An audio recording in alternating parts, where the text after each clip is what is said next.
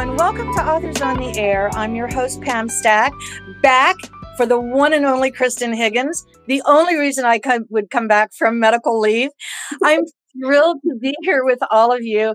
And we have two special guest hosts of Kristan and Mind Choosing. But first of all, let me just welcome you back to Authors on the Air. I'm I've missed all of you so much. I'm thrilled to be here. I'm also thrilled to talk about the new Kristan Higgins book, Pack Up the Moon. Unlike anything she's ever written before, but with her absolutely essential, it's so beautiful when I've been on lockdown for medical leave, this is the book I read first, the first one I got, and it's it's right here, tucked next to my heart. That's right, and I love it so much. We have a couple guests from Super Readers Group, Kristan Higgins Super Readers. Kristan, welcome to the show. First of all, Thank you. It's so nice to be Pam. I, I, miss seeing you. I mean, we we get to message and then you know once in a while, so I miss you. Are you having a good time? Yeah, yeah. I'm here um, at our little house on Cape Cod with my dog who's sleeping on the deck. Um, my role model in life. He just like goes from one nap to the next. I love and that. talking about Pack Up the Moon and, and uh, talking a lot with my readers and, and stuff. And we have two today. We're so excited. I know. But first, I want to mention, and in case you didn't know about Kristan, she's gained a family member haven't you? Yes, I am a mother in law now. Um, as of 12 days ago, I believe, um, my daughter married her wonderful fiance, and um, she's a nurse and he's a firefighter. And we called her the princess since birth. And so it's like the princess and the firefighter. It sounds like a novel, you know? It does. It does. They are ridiculously good looking. So, you know, I posted pictures on social media to, you know, like, look at them, aren't they beautiful? And everyone is like, yes, they are. So, you know, I have to say, Flannery's dress was exquisite in its simplicity. Mm-hmm. And your dress, which you had made for you yes. by a costume designer, correct? Yeah, my friend down the street just happens to be the costumer for a little unknown play um, it's a historical and a musical. It's called Hamilton. I don't think anyone's heard of it. No, no, no, no. so she um she's wildly talented and it happened to be the pandemic, so she wasn't making costumes because Broadway right. was closed. And um, I was, you know, like every woman, it's so hard to find a dress, the dress for a special occasion. I have one daughter, one son. So I said, Do you think you might make me a dress? And she did. And it, I loved it. And I've never had a dress made for my proportions, you know? Um, so I've never had a dress fit so well and look so good. And I beautiful. The color was exceptionally beautiful for you. Us and you know, it was really, really fun. It was really beautiful. So, who did you bring with you today to talk? We have Marissa Sanchez from Illinois, and oh, I maybe shouldn't say your last name. Sherry. Ohio. Sorry, from Ohio, Sherry. we only are available in 153 countries. Everybody's going to know you. So. don't mind. You're going to um, be famous. but yeah, longtime readers and part of my um, my online uh, little private group called the Kristan Higgins Super Readers. There are just people who are so enthusiastic. And, you know, I've been writing for, I've been published for um, 12, 15 years, I think. And so your readers become like your friends and you know they are your friends sometimes we might go out to dinner or you know see each other at events and you know i talk to them a lot in email and um, you know, have like gifts that pictures that their kids drew me and stuff. So it's yeah. always really it's nice. Family. It's your reading family. It really is. Yep. So I want to just let Sherry go ahead and start. You are the guest host right now, Sherry. What do you want to ask Kristan, Your favorite author? Well, let me first of all, I'm trying not to fangirl because I am such a fan, truly. so, but uh, I have to say, first, you know, I, I finished Pack Up the Moon um, probably about 10 days ago, maybe. And oh my goodness, the book Hangover. I, it's yeah. it's hanging on for a while. It, it, it's just wonderful. But I was I was um, a little reluctant, I'll, I'll admit, because I knew it was going to be a really heavy subject. And, and you know, I mean, the, the, blurb itself gives that away. That's not sure. a going right. in. So, Kristan, how did you? I guess as I was reading through it, and to be perfectly honest, about a third of the way in, I'm thinking, why am I doing this to myself? This is going to be so hard. How did, how did you manage to pull that together? So in the end, I am lit. I have literally recommended it to mm-hmm. everybody I know. I, you know, it's wonderful. I, I um, I want, you know, I, I don't shy away from sad and difficult subjects in my books, even though I think I write with a lot of humor and and all, I would say this book especially is very uplifting and life affirming, but it is also about a young woman who dies um, three years into her marriage before she's even 30. So I guess I wanted to write one of those epic fault in our store fault in our stars or maybe for you kind of books where you see the journey of the person where death is walking right next to them you know and and you know how this is going to end. So the book was inspired i've told the story a dozen times but bear with me because like you know any cool story it's worth retelling. Um, i was up here on the cape finishing another book and it was winter and it was like 12 degrees out with a bitter wind off the ocean. I was taking my dog for our, our daily walk on the beach and he was shivering and I was shivering and we both had coats on, you know, he's a short haired dog. And I was just like, let's get home before we die. And, um, and I, we were the only ones at the beach when we came on, but as we were leaving, I saw this man and he was just wearing like a regular jacket and not, no hat. And he was standing at the edge of the ocean, just staring out he didn't turn to look at, you know, some lady in a pink parka and her dog. And I just thought, he looks heartbroken. You know, he looks like the, the loneliest man in the world. And I want to write a story about him. So, um, so I thought, you know, it's a risk, right, to, to write a, a sadder story, but but people do get terminal diagnoses and you do have to figure out how to live with them. So, in doing some research, I found um, a little documentary that documented people who are living with a terminal diagnosis. And what struck me the most was how joyful everyone was. And that's not a word I use a lot, you know, like a happy, content, you know, giggly, but these people were just so full of joy and they were funny and they were graceful and they were sarcastic and you know and i was like I want to be friends with all these people. I love these people, you know. And here's this young woman who's also a newlywed. She has terminal leukemia. Um, her husband, you know, like will has to carry her on his back sometimes. Here's another couple where she has a brain tumor and she's already lived like seven years beyond she was supposed to. And um, you know, there's a young man like performing live on stage and he's written a song and and you know it was it was just this beautiful uplifting show about people in this extraordinary circumstance. And so i wanted to explore like how do you have the best time of your life when you're living with a terminal diagnosis? Because that's one of the first things lauren says is this has been the best year of my life mm-hmm. and i know i'm getting close to the end. So um so I wanted to explore how that would happen and also to take that lonely guy on the beach and and get him to a happy place even though he's you know de- devastated and lost the love of his life.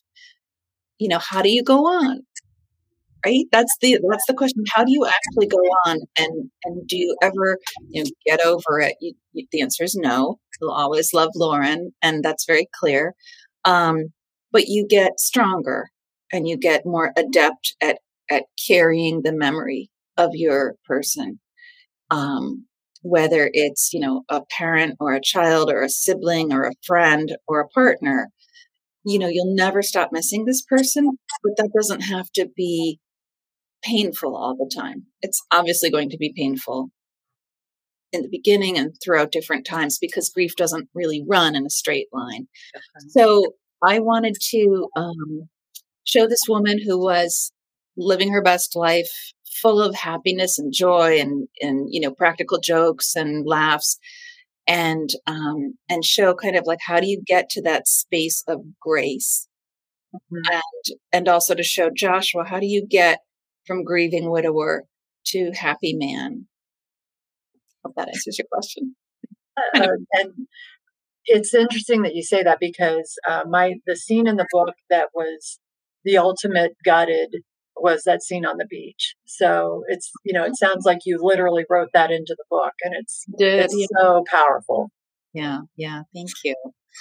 Um, Kristan, let me ask you a question. You you you write so poignantly about this. Have you had a loss like that? I have never lost a partner, um, but I lost my dad um, when when I was about Lauren's age when she loses hers. So that was something from my own life that I worked in, and you know, I, I used that experience of sort of your dad is alive one day and the next day he's gone. And for both Lauren and me, it it made us grow up fast. So we had to um, become adults very quickly and and reprioritize. And the knowledge that life can end without you planning for it, um, it does, I think, instill a certain attitude in you that you know life is uncertain, you know there will be losses ahead. And in some ways, I think it allows you to live more fully, if that makes any sense. It does make sense. Yeah, it does. Um, Marissa, would you like to ask Kristan a question? Oh, sure. I think um, one of my favorite scenes in that I could most relate to was when Josh started crying in Banana Republic and meets Radley. because I think, I mm-hmm. mean, personally, I've made the best friends and relationships um, when I was vulnerable and, you know, wasn't like, oh, everything's great, you know, and I was able to connect that way. So I was just wondering if you've had, you know, certain moments like that that you remember that you kind of drew from. Yeah. You know, my other great loss in life was my firstborn. Um, so that was as horrible as you would imagine. Um, and um, the the worst thing, like you could keep it together until some stranger was nice to you, and then you just crash, fall apart. You're just so unguarded. And in that moment, when Josh is, you know, Radley has, you know, grabbed him all these clothes, and he he puts on these clothes, and he looks at himself in the mirror and um, you know like since her death he's been wearing like t-shirts and sweats and athletic gear and and he looks at himself and he thinks he looks i look like lauren's husband. And that just ruins him because now he's lauren's widower. And so he's sobbing on the floor and here's this clerk radley um, who comes and he's so compassionate and so nice and um, makes me want to cry again makes Josh feel like less like a freak, you know, and and right. of, and he doesn't have to worry about talking about Lauren with Radley because Radley has he never met her. So right. he's not also grieving her loss, which is new for Josh because everyone is so far has known her, right? And and is also grieving. So um, Radley and Josh become really good friends, and he's he's probably my favorite character in the book. He's just a lot of fun. He's everything you want in a friend. And I just actually, one of my readers is a gay man who used to work at Banana Republic. he said, I can confirm that we are all just as great as Radley. Oh, that's so nice. It was really um, sweet. Uh, Sherry? Um, the other question that I would have is I found it a, a really cool choice that Josh was actually on the spectrum. I mean, so, you know, rather than, you know, the, the, traditional romantic, you know, perfect man hero. I mean, that in and of itself was an interesting take. And I loved the way Lauren handled that. So what, what prompted that choice? Well, um, one of the things that you do as a novelist is, you know, you, you set off, you set this impossible challenge for your character, you know, um, and you pick the person least equipped to deal with it. So it will make it harder for for Josh than you know, say for my husband or something, because Josh is he works for himself. When Lauren meets him, he's a super genius, literally. Um, he is a medical device engineer, so he's saving the world one device at a time. And um, and he's on the spectrum, so or neurodiverse is, is what what we're calling it now. So he's neurodiverse, and he's, you know, it, that comes with some baggage, but it also comes with some great gifts. And um, but because he is somewhat isolated and very content with like the four people he has in his world, Lauren coming into his life, it's it's like when Dorothy leaves the house uh, in um, The Wizard of Oz, and it's all color, right? And here's this woman, and she's so bouncy and happy and energetic, and she has this family, and and they do things, and and she brings all this color into his world, and then you know she leaves, he dies, and um, so so Josh keeps thinking a lot of times throughout the book, like Lauren would tell me what to do here, you know, Lauren would make this less awkward and what would Lauren say, you know, and, and he, he uses her kind of as his touchstone, um, to, to get out in the world. And, and that's the whole point of the letters is that Lauren knows Josh is sort of ill equipped to face this mm-hmm. because he has this tunnel vision on, you know, finding her a cure and taking care of her. And then when that's just gone, he's going to need some help. So she writes him the letters with, you know, very loving message each month and also a job for him to do to push him back out into the world. And in that way, over this year that we followed Josh, she does it again. She brings him back to life again. Yeah. Loved it. Marissa? Um, I guess I was just wondering too with um, their dog if you think because it wasn't explicitly that Lauren chose to get him or her before you know, she passed. But do you think that was part of it? Just because I know even having my dog during the pandemic, there were days where I was like, I don't want my kids out of the house. Like early on, I was like, I don't even know what to do. I just want the three of us and our dog not sleep. And I'm like, well, he has to use the bathroom. I have to be somewhat normal. I have to keep moving. So I was just wondering if that was kind of a forethought too. You think that she purposely wanted, you know, at least something to make him do that initial step of leaving the house? I think, you know, she um, she knows her diagnosis when they get pebbles and mm-hmm. they get this very energetic cuddly dog she's an australian shepherd mix and um, and lauren you know for one it's, it's a great comfort to lauren to have someone to snuggle with and nap with all the time when she you know when she's not feeling well but but the other thing is yes it it the dog is going to outlive her and, right. I remember her joking about that. And Josh goes a little crazy. You know, he gets really angry that she's joking about the dog will outlive me. And um and it's one of their few fights, you know, where he says, You cannot joke about this. And she says, I have to joke about this, you know. I, I I'm not going to be able to get through this without some humor. And um and it's one of those very poignant moments where they come together and they each kind of understand each other that much more and the burden that each is dealing with. Hmm.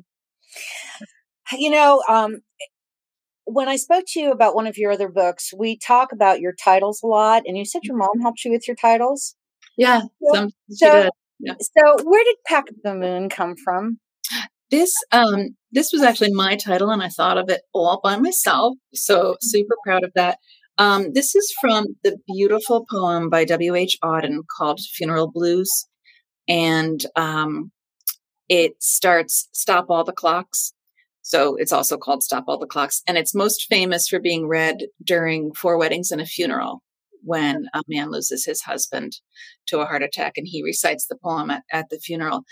And um, so the line is pack up the moon, dismantle the sun, um, let the stars fall from the sky because there's that sense when you lose somebody that the world can't keep going on without him or her. How, how can the world keep going on? And I always, I lost my best friend March 1st. Oh, I'm so sorry. Unexpectedly. Oh. Me. So I say, you know, who do you get mad at? Why does the world, why is there a next day? Why does the sun come up? Yeah. You know, how how can everybody just keep on living? Don't they know this horrible thing has happened? Right. So or happened to them. yeah. Know? Yeah. Um, and there's a reference to it in the book where Josh, you know, obliquely references like at some point stop the clock started again. Yeah. You know, and and there's that moment where he realizes like everybody else's life is still going forward. Lauren's sister has children, her mom has a job, you know, and he feels like the one really marooned um, by that by that day. And it's, I mean, it happens to all of us when you are the only one who thinks of your baby that day, or your father, your sibling, your partner, and um, and it's, you know, it's devastating, but it's it's part of what we experience as humans. Right. You know, we all are going to lose somebody too soon, close to us, and um, you know, I mean, it, it, not even someone who's young. I, um, when my grandfather died, he was 94 years old. Wow. Wonderful, amazing life, nine children, dozens of grandchildren. My mom was 70 at the time, and she was broken because her dad died. She's like, I've never, it's, you know, seven decades upon this world, and I've never not had a dad. And, you know, so like there's no great time to lose somebody. There's no way to lose somebody, even if, you know, like my grandfather, he was, he was winding down and, you know, um, you know, it was, it was time, right? But it was still devastating. You know, the great man was gone. And, um, and it really does feel like my skin has been peeled off. How come people are looking at me like I'm normal? Exactly. exactly. Um, let's talk about some happy things. You said you were writing another book before you started writing this one. Has have you completed the other book, or oh, was it your prior? That was always the last to know, which okay. came out. Oh, okay, okay. What's your? Um, I have that one too. You know, I have all of them. I do. I want to talk about some happy things and pack up the moon, lest yes. people like this is too sad. It is. It is sad. Like with all my books, I'm hoping to make you cry at least a couple times, but in exchange for that, you also get to laugh. Um, you know, there are some very outrageously funny scenes in here. There's some black humor. There's, um, um, but my favorite scene involves Joshua getting a new hobby, which is one of the tasks upon him by Lauren. Is like, you know, you need to get out more, honey. And so he calls her best friend, who's, you know, now his friend, and says, like, don't you take karate? and he goes to the karate studio um, for his first lesson. And um, that was such a fun scene to write. And I, I think a lot of the scenes I deliberately placed so that, like, you can have some relief now, right? From the sadness, right? Yes. Um, and uh, and just like in real life, like I remember um, going to the cemetery on the day of my dad's funeral, and something happened in the limo that we were all cracking up. You know, we were like mm-hmm. crying with laughter because it's a release. You know, it's a relief yeah. to laugh sometimes. And um, and Josh ends up loving karate despite his rocky start, and um, and uh, and his his fellow classmates, which I just I loved picturing that. You know.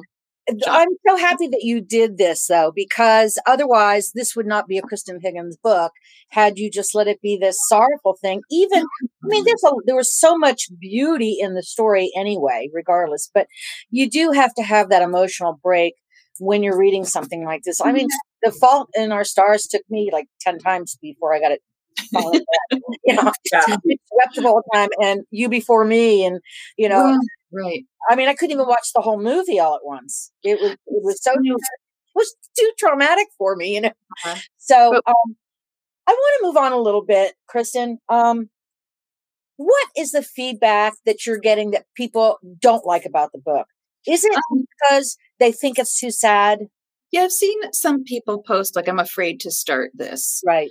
And the the wonderful thing about this being my 21st book is that my readers generally trust me right. you know and they know what they're in for they know that that you know this is going to be sad but she's going to she's going to lift us up in the end right and that was absolutely my intention so um, when people say like i'm not I, I, think this might be too sad maybe it's not the right time for you to read it um, you can make up your own minds because you're an adult but um, but i also think like this is and I've gotten a lot of feedback to this as well. Is like, this is a great book to read after the pandemic, as we were talking before we went live. Like, we have all been, you know, sitting with our shoulders hunched, waiting for what comes next. What are we going to do? What are we going to be like as a nation, as a as a world? You know, is anyone going to die that I love?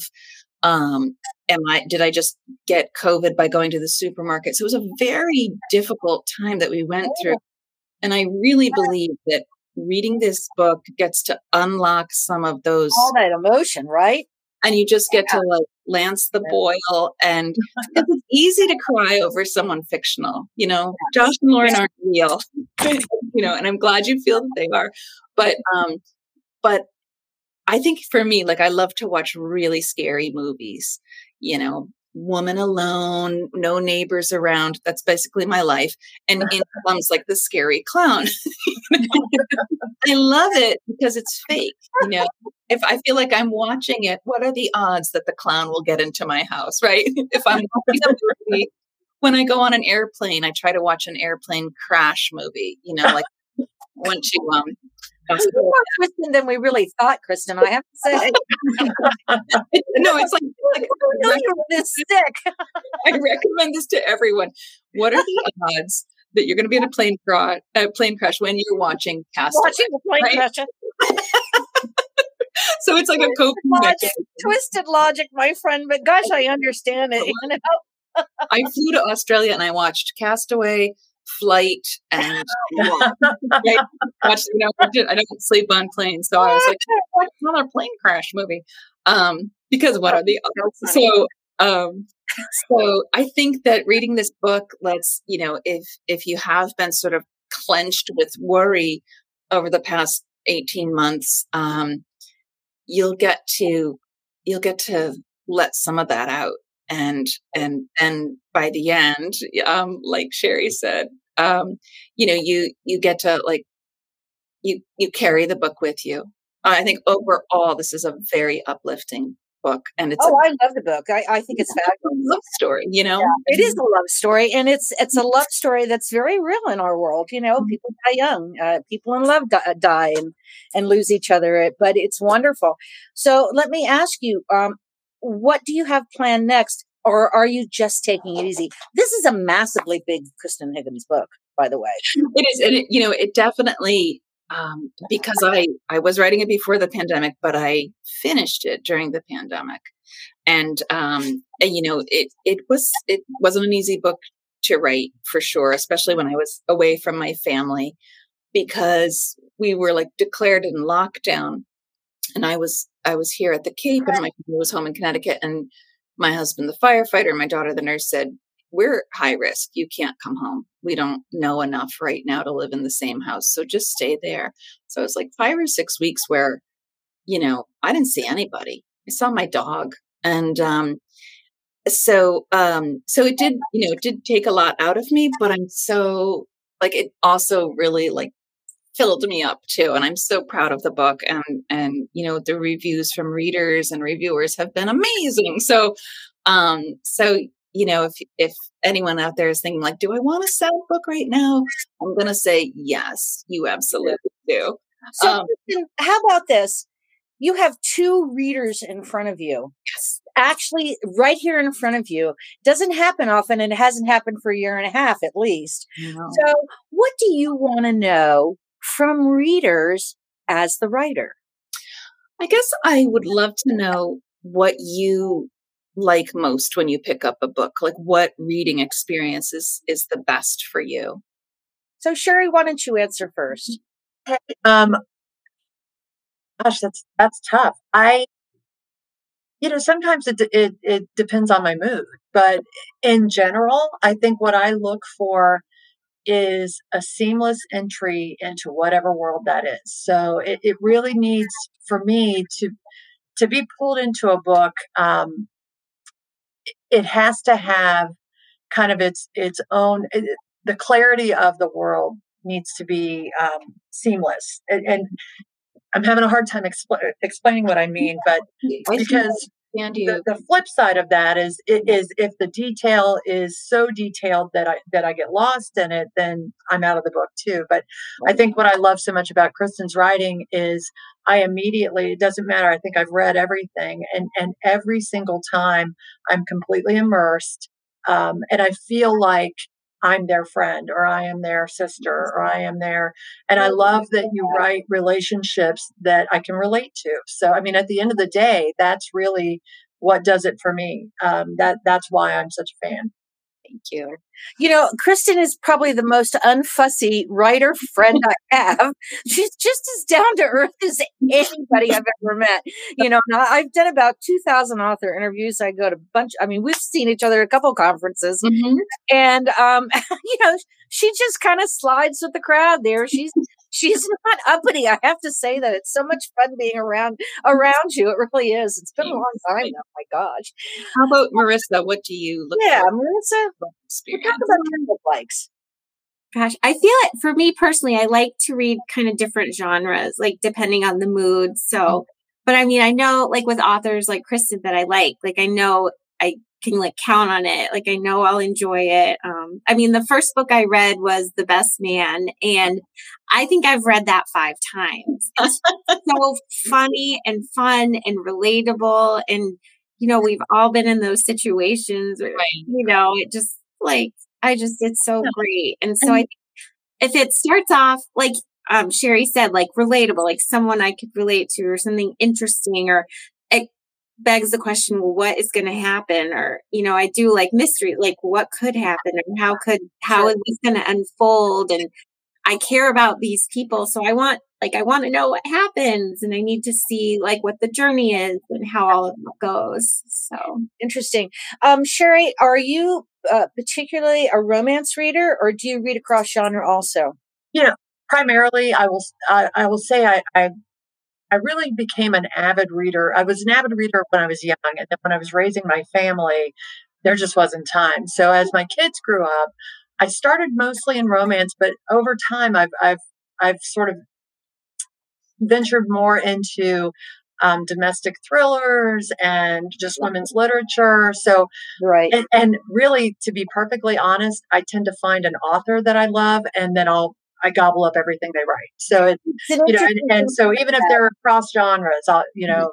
I'm glad you said that because there was um, one romance writer who said she thought it was terrible that people bought books from used bookstores, and um, uh, at a time before I was doing this, and I've been doing this for ten years. Um, I used to go to used bookstores. I'd buy books at garage sales, you know, for like 25 cents and all, because I just love to read. I read 400 books a year.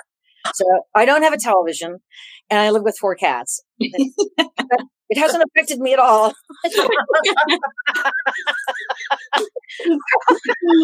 no, I mean, I think if people are reading, but it's a great, great. job. I don't care where you got your book, you know, well, library, used book sale, you well, know. Well, to Sherry's comment, though, you know, she'll find one writer that she likes and she'll go and read those other books. So I never read romance before. And I, my former neighbor from a long time ago, turned me on to your books. Oh. And so I went and first of all, I looked up all the books in order because I always thought that's how you're supposed to read books. what did I know? I didn't know you weren't writing series. So my, I have a shelf in my, on my women's fiction and romance bookcase of Kristan Higgins right there.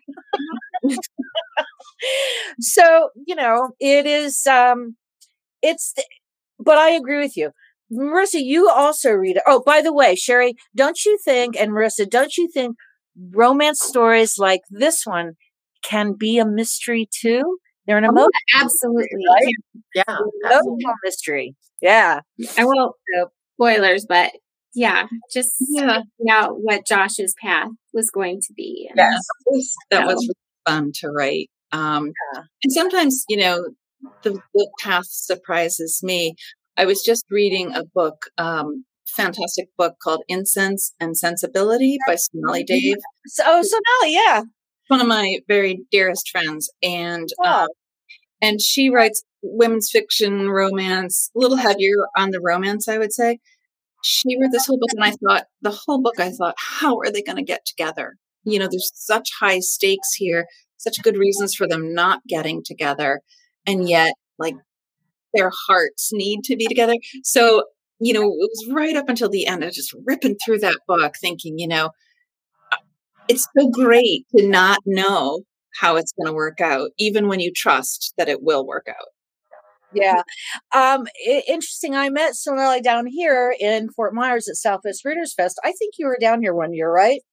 Southwest Readers Fest in Fort Myers? No? Um, I've been to Romance Wine and Chocolate down there. Oh, that's right. That's right. You've been, that's where you've been. And then I saw you at RWA too. Mhm. But Sonali was here and we just had the best conversation. And she did come on the show because she's so influenced by Jane Austen. And, and so, and I don't really like to read old Jane Austen, but Sonali put such a modern spin to it. Yeah, She and incredible. she's not the first to have done No. riff on Pride and Prejudice, but she's doing it so well and all through this one family, um, this big sprawling family in Northern California. Right. And she's, I mean, it's brilliant. It's brilliant. And so that was um, the, you know, that, that kind of immersion experience that you were talking about, Sherry. And, you know, you're sucked right into that world and carried along. And, and I love that too. I said to Sonali, because we were, I called her a fangirl. And, um, and I said that the greatest thing for me as a writer is to forget that I'm a writer when I'm reading a book, you know, to forget about sentence structure or, you know, oops, you said this in chapter three and now you forgot that you said it in chapter 12. You know, just to be completely caught up in, in the story. Um, is what I, is what I love. And I also read across genres. Um, I love domestic noir. I, I don't know if that's a thing, Yeah. but I love it. Um, I read Pretty Little Wife by Darby Kane that I've been talking about everywhere because it was that was a very unique story too. Right. Um, you know, and a very like you know immediately who the killer is, but that you, in chapter one, you know who the killer is. The whole thing is you don't know what's going to happen with that killer. where did the body go? That's the question, you know. And I was like, what? Wait, I can't believe this, you know. I, I love those kind of stories. The thriller stories, you already know who the bad guy is. You're just thinking, oh, what next? right, right. What next is going to happen? So I get that. Um, so Marissa, when you um, when you go to a bookstore to pick out a book, or you're going online or something, not Kristan, not Kristan, because we are all fans of Kristan. We know that. what draws your eye to a book? What makes you stop and take it off the shelf or stop it when you're doing, you know, scrolling through? That's tough. I feel like I you do a lot of book recommendations from friends or People magazine or, you know, different reviews. But if I'm just browsing, I mean, I could take me hours. Like if a cup, I mean, pink's, uh, like if anything's pink, I'll be like, ooh, what's that about? Because I'm wearing pink head to toe, like in the must be really fun. but um i'm also i love historical fiction especially a lot of like women's historical fiction that's come out like the alice network like you know i'll you know i'll read the back and i'll see you know oh that piques my interest or you know i just think it's so great there's so many strong female characters and just No, I love that. So what you're going to do is after the show, you're going to send me an email and I'm going to send you a big box of books of historical fiction with, with women heroes. I get about 50 books a week from publishers from around the country. Oh because, You know, we I get 300 emails a day asking for interviews. Mine is only one show of 30 in our network. So, um, but I do not read historical anything. It's it's a I know. meet me right now. It is the that's okay give me give me really good fantasy like you do you yeah i'll read that i'll read i'll read a post-apocalyptic i'll read urban punk any of that stuff i just can't read historical i don't know why makes me mean- feel older I. No, I, I think for me, it's just I just have such a fat like I'm in my head. I'm like, wow, this really could have like, re- and I have so much respect for the research that the author, the author does. Like, I mean, I think about. I mean, I'm an accountant, so like, I think back to school of you know, I mean, I can do tax research and tax law, but all of the different things that get pulled and I, I'm just amazed. I mean, to me, that's a different type of genius. And even with Kristan's books of all the different diseases or medical and all of, I'm like, how did she learn all these devices? Yeah. copious research dear so you're gonna, you're going to get in touch with kristan kristan and she's going to give you my email address and or, or vice versa however we'll make sure Sherry, what do you particularly like to read and what draws your eye to a book? Um, well, again, my, my first go to is generally romance. I tend to, but then again, I, I go to the authors that I know and love. Okay. And I have to admit, though, I am a really big fan, um, especially the last few years, of audiobooks. So I've really gotten pulled into kind of that audiobook world. And just like I love authors, I also love narrators. Narrators. A great narrator will, will introduce me to a new author. That's true. Um, I've never listened to an, an, an audiobook because it's too slow for me. I can read two books in a day. So uh, I think, um, how long, how many hours is your book, uh, Kristan? On audio, I think it's 12. Yeah. See, I could read two books in that time easily, two full size books. It is a completely different experience. everyone tells me because you're listening instead of thinking. You know, you're not visual, you're, you're, it's audio. If you have a great narrator, and and I am blessed with the narrators, you know, Exie was the first. Uh, Exie Sands was the first narrator assigned to me, and I I listened to the the clip, and I was like, oh my gosh, she is that character. That's exactly yeah. how I picture that character. So I've I've clutched Exie to me, and Dion is also the only male narrator that I've had. Um, I think. So too. I do this. How do you decide? Like for Pack Up the Moon, how many narrators are you going to have in your audio? And you know, how do you decide? Well, I I generally don't. So the okay. people that recorded books do. Um, this one is a little bit different in that it's um, when Lauren is narrating her chapter, Dion is the voice of Josh. Um, so he, you know, he's interjected there. So it's more like a play or a movie. Um, but um, they uh, recorded books is very generous and they they let me weigh in on narrators and and if you know if, uh, in one of my books i had three women narrators huh.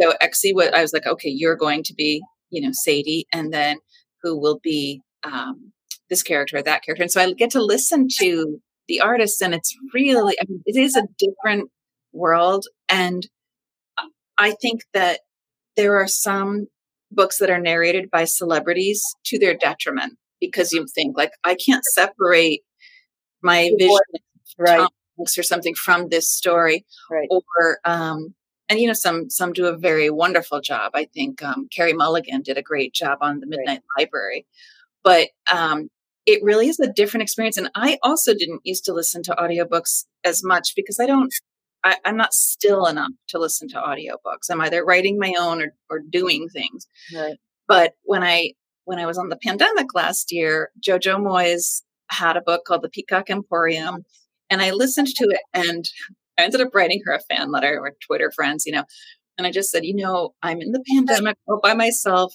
and and your book and your wonderful narrators have kept me company and like kept me sane. I was listening to them like you know, when I was eating or cooking or, you know, um, sitting in the living room. And so a, a, huge shout out to the talent that yeah.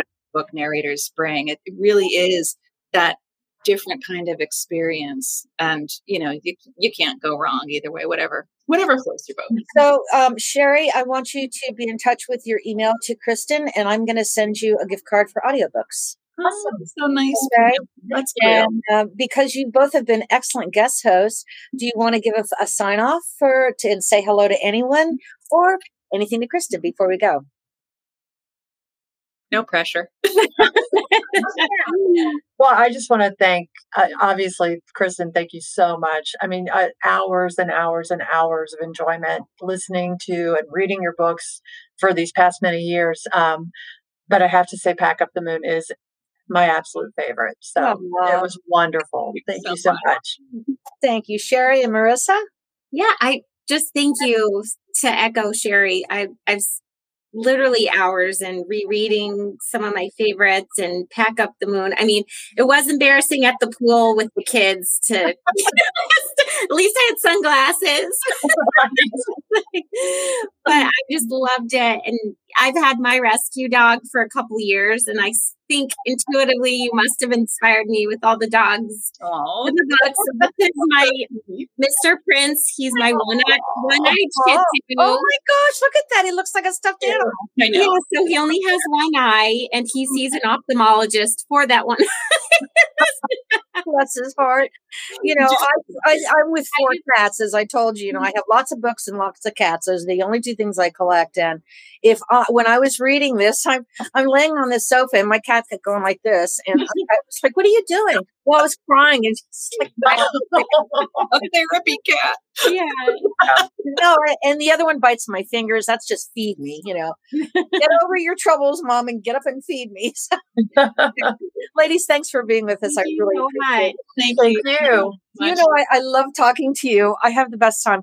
We're going to go to Kristan Higgins Super Readers and we're going to see how many people paid attention to this. And we're going to give away another gift card. Okay. Oh, so nice. Thank you, mm-hmm. Pam. Oh, thank you. And thank you for so many hours of joy. And thank you for being patient with me while I came back after medical leave, you know. I'm glad to see you again. Thank you. Thank you. We'll do, we'll do something again soon. Okay. Sounds great. Thank you, everything. And we're out.